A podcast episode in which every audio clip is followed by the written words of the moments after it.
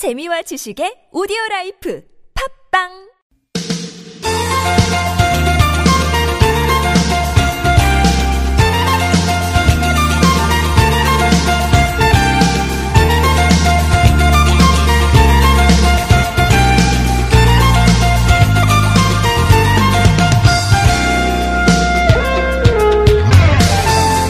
설 명절 얼마 안 남았습니다. 지금쯤 전통시장이나 대형마트 가면 선물 사는 분들, 설 음식 장만하는 분들, 예, 북적북적 하시겠죠? 물건 배달하는 분들도 덩달아서 바빠지고 있습니다. 진짜 추운지도 모르고 예, 땀 흘리면서 일하게 되는 분들이 아닐까 싶은데요. 배달 많아지면서 집안에는 선물 상자, 예, 물건 포장지 하나둘씩 늘고 있죠. 평소보다 버릴 것도 많아지는 때인데요. 설 연휴 때는 쓰레기 배출 어렵다는 거 다들 알고 계시죠? 15일은 중구, 17일은 동대문구 영등포구만 쓰레기 배출 가능하다 그러고요. 설 당일에는 예, 서울의 모든 자치구에서 쓰레기 배출 금지됩니다. 어, 연휴가 시작되는 내일까지 또 18일 이후부터 쓰레기 배출 가능하다고 하니까요. 음, 많은 분들의 쾌적한 명절을 위해서 요즘 잘 지켜주셔야 될 것 같아요. 2018년 2월 13일 화요일 서울 속으로 황원찬입니다.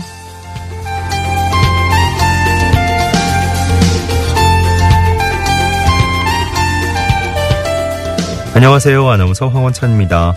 설 명절 예, 바로 코앞으로 다가왔습니다. 예, 올림픽도 열기가 한창이고요. 이번 설에는 진짜 그 온 가족 한 자리에 모이셔서 뭐 맛있는 것도 챙겨 드시면서 어, 올림픽 경기 보시면서 예, 열심히 응원도 또 하시겠네요. 어, 이번 올림픽 보다 보니까 어, 틀림없이 우리나라 어, 태극기 달고 왔는데 어, 이, 이 외모가 좀 낯선데 뭐 이런 사람들 좀 있으시죠. 예. 캐나다, 러시아, 미국 포함한 예, 여러 나라의 출신 선수들 총 19명이 우리나라의 귀화해서 뛰고 있는 겁니다. 어제 루지 경기 보셨어요? 예, 썰매 경기. 그렇게 누워가지고 타는 거. 예. 독일 출신의 에일린 프리쇠 선수가 예, 우리나라 선수로 뛰었고요.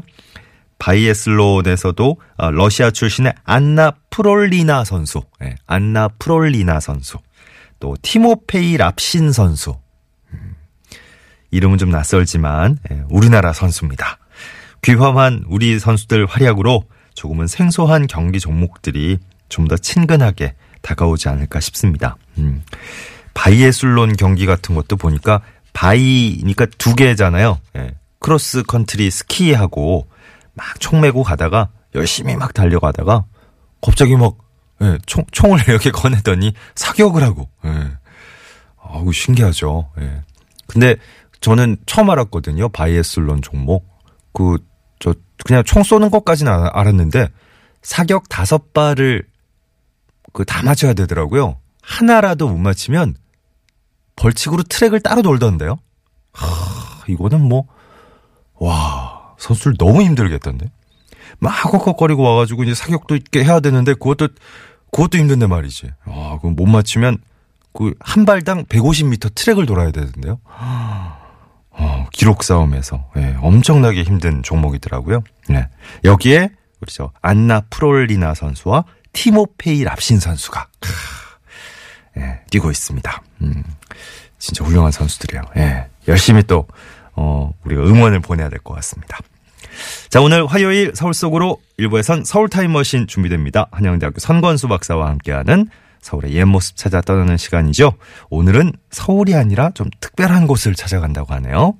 그리고 2부 화요일 상담은 건강 상담으로 마련됩니다. 연세대 의대 가정의학과 이덕철 교수와 2부에서 함께하겠습니다. 어, 궁금한 점은 미리부터 예, 사연 올려주시면 되겠습니다.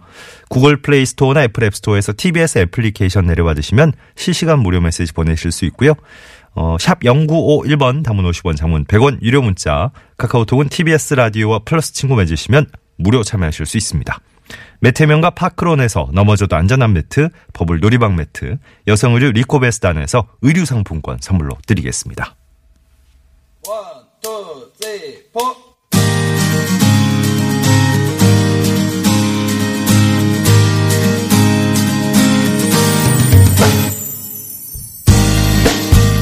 오늘의 TBS 게시판입니다. 여러분이 참여하실 수 있는 소식들 다양하게 전해드리죠. 먼저 일자리 정보입니다.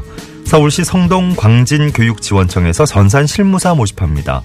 21일까지 어, 이메일 지원만 받고요. 자세한 내용은 서울시 성동광진 교육지원청 행정지원과 정보팀으로 문의하시기 바랍니다. 서울시 복지재단에서는 정규직 직원 채용하는데요. 사회복지, 회계, 인사 포함한 5개 분야입니다. 다음 달 2일까지 온라인 신청 받고요. 자세한 내용은 서울시 복지재단 쪽으로 문의하시죠.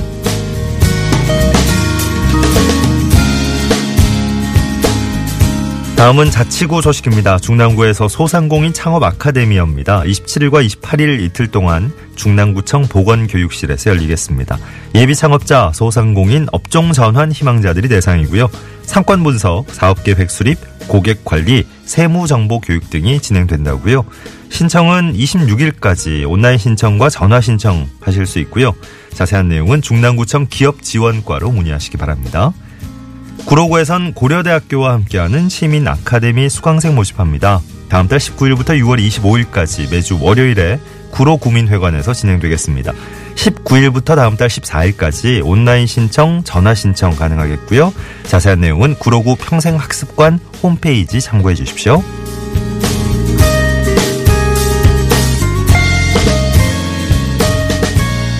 서울시에서 설 연휴 특별 교통대책 시행합니다. 16일과 17일 지하철과 시내버스의 막차 시간이 다음날 새벽 2시까지 연장 운행되겠고요. 용미리와 망우리 시립묘지를 경유하는 버스, 또 서울에서 출발하는 고속버스와 시외버스도 증회 운행되겠습니다. 자세한 운행 정보는 토피스 누리집이나 서울교통포털 애플리케이션에서 확인해 주시죠. 서울역사박물관에선 설맞이 한마당 열립니다. 어, 이번 주 토요일 정오부터 서울 역사박물관 광장과 로비에서 열리겠고요. 전통 민속 공연, 북한 민속 공연, 전통 문화, 먹을거리 체험 여러 가지 프로그램이 준비된다고 합니다. 좀 더 자세한 내용은 서울 역사박물관 총무과로 문의하시죠. 오늘 전해드린 내용은 서울 속으로 황원찬입니다. 홈페이지에서 다시 한번 확인하실 수 있습니다.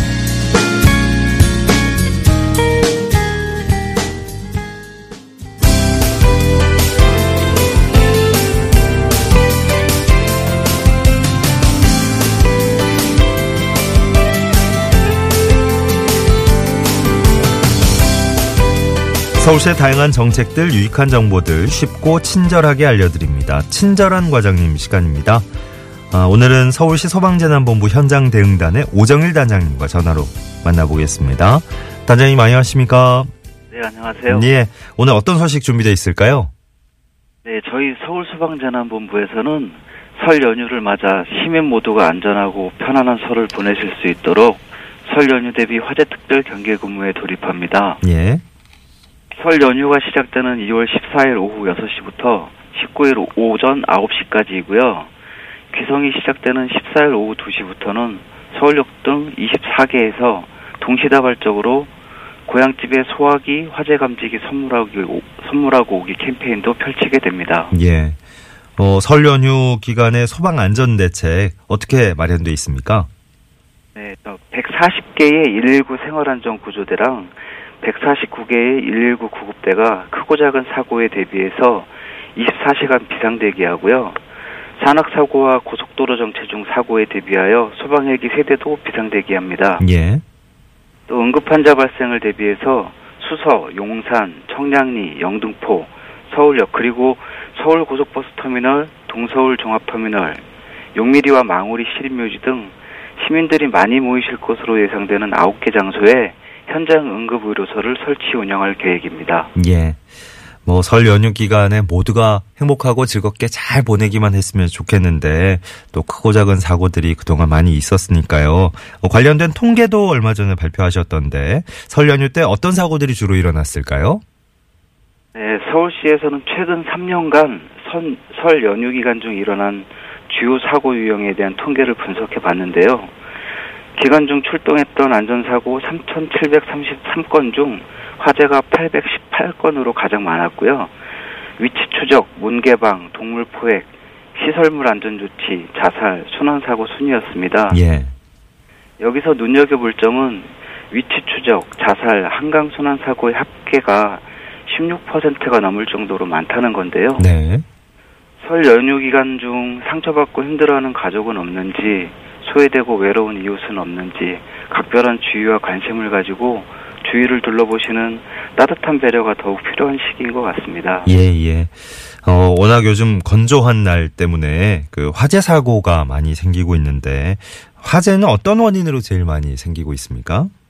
네, 화재 원인별로 분석을 해보면 부주의가 59.7%로 가장 많았는데요. 튀김류 등의 음식물 조리 과정 등에서 화기 또는 전기기구 사용상의 부주의가 화재로 이어지는 경우가 대부분으로 명절 음식을 준비하시는 가정에 각별한 주의를 당부드립니다. 예. 어, 설 연휴에 이제 응급 상황이 많이 발생될 텐데 어디로 연락하면 도움받을 수 있을지 좀 끝으로 알려주시죠.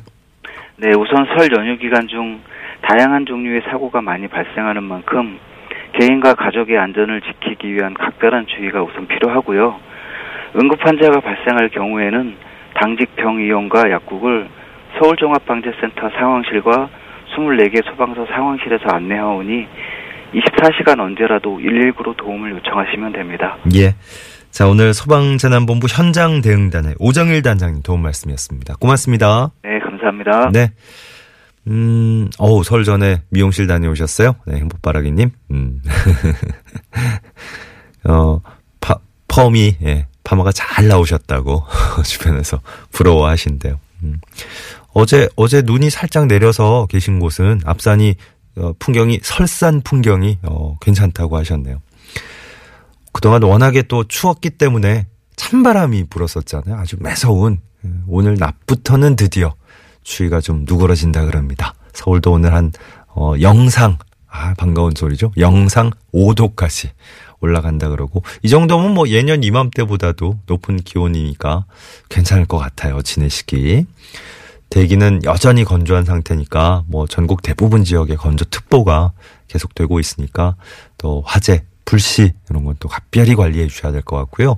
또 하나 저 주의해 주실 게 밤부터 중국발 스모그가 들어올 거라 그럽니다. 서쪽 지방 중심으로 미세먼지 농도가 높아질 가능성이 많다 그러니까 수치 같은 거 수시로 확인해 주시고 호흡기 약하신 분들 또 특별히 주의해 주시고요.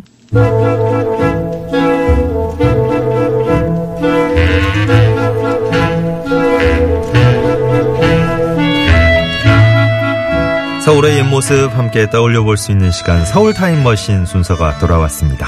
함께 여행 떠나 주실 분 오늘은 전화로 만나보겠습니다. 한양대학교 도시공학과 선권수 박사님과 함께 하시죠. 박사님 안녕하세요. 아, 네, 안녕하셨습니까? 네, 잘 지내셨습니까? 네 네 네. 예, 오늘 타임머신 타고는 좀 특별한 곳으로 가는군요. 아, 그렇습니다. 세계 이목이 집중되어 있는 곳이잖아요. 그 이제 hot place.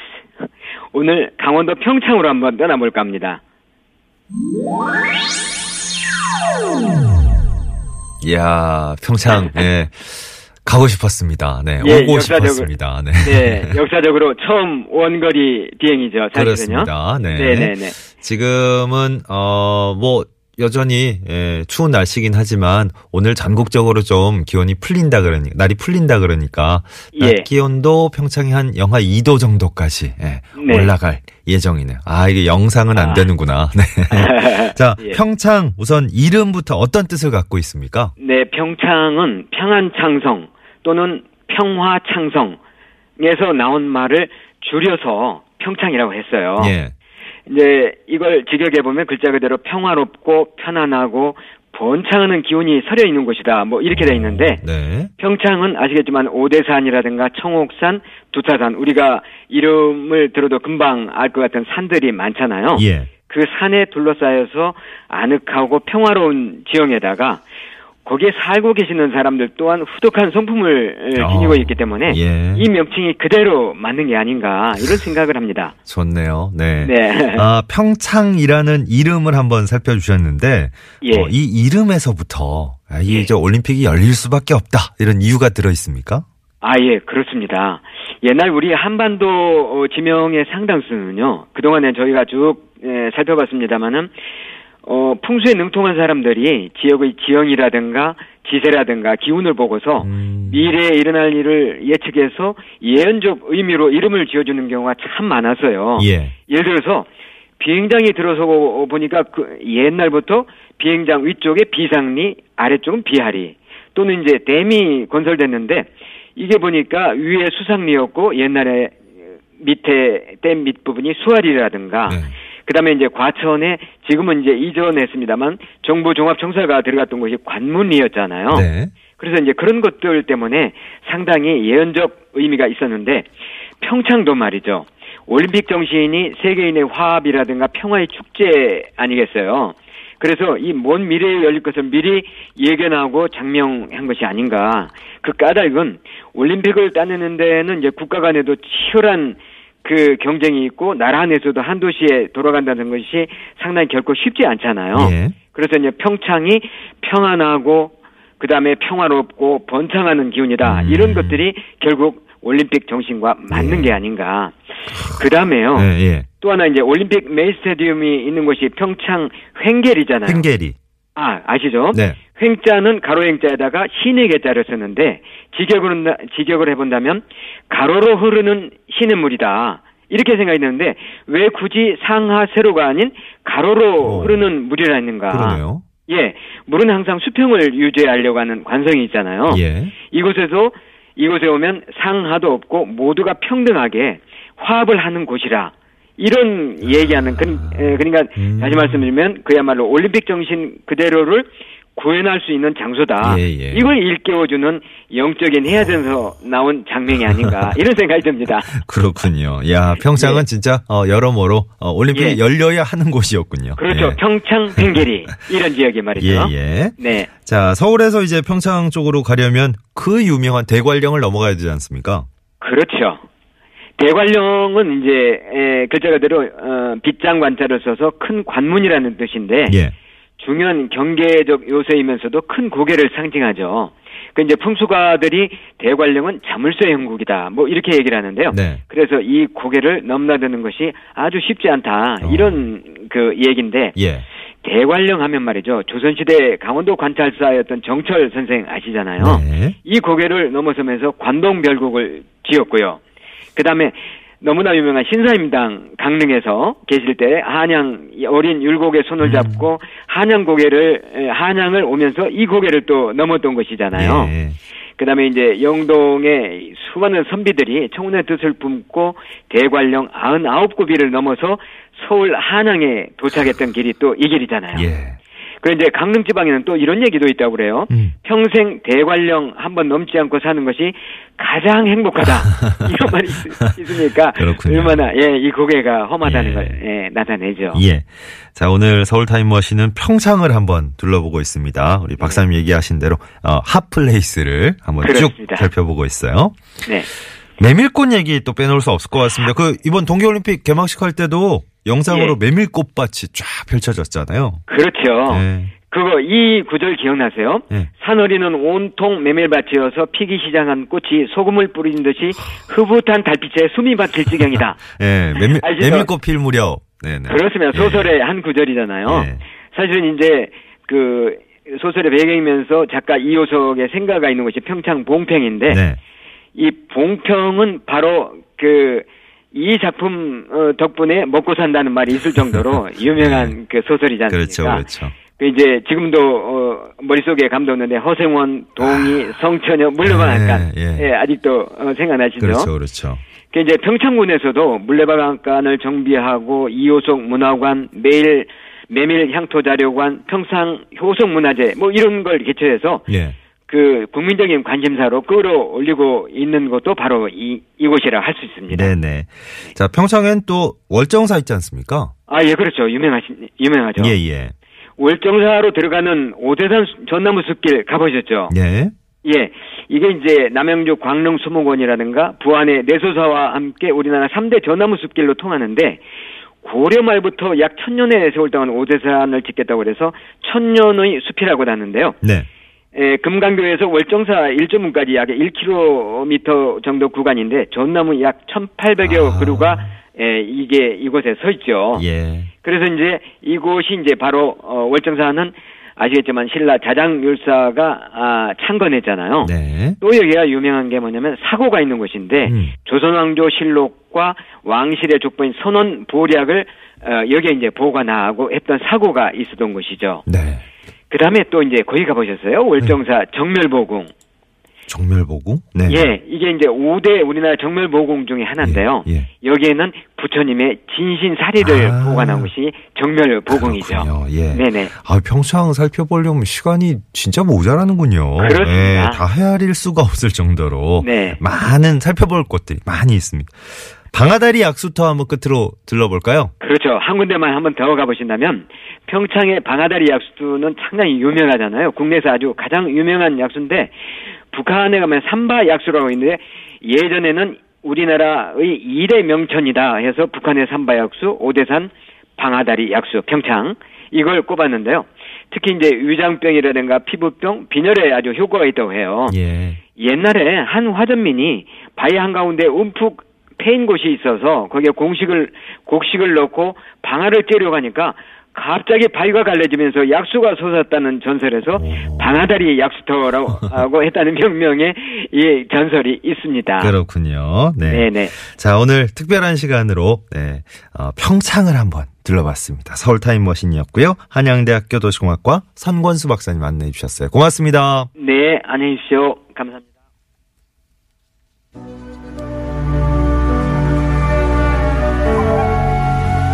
아, 네. 어, 평창 한번 들러보니까 어, 올림픽 분위기가 더하네요. 3395번님 평창군 방림면에 있는 방림 국민학교. 네, 그 당시 국민학교 졸업했어요.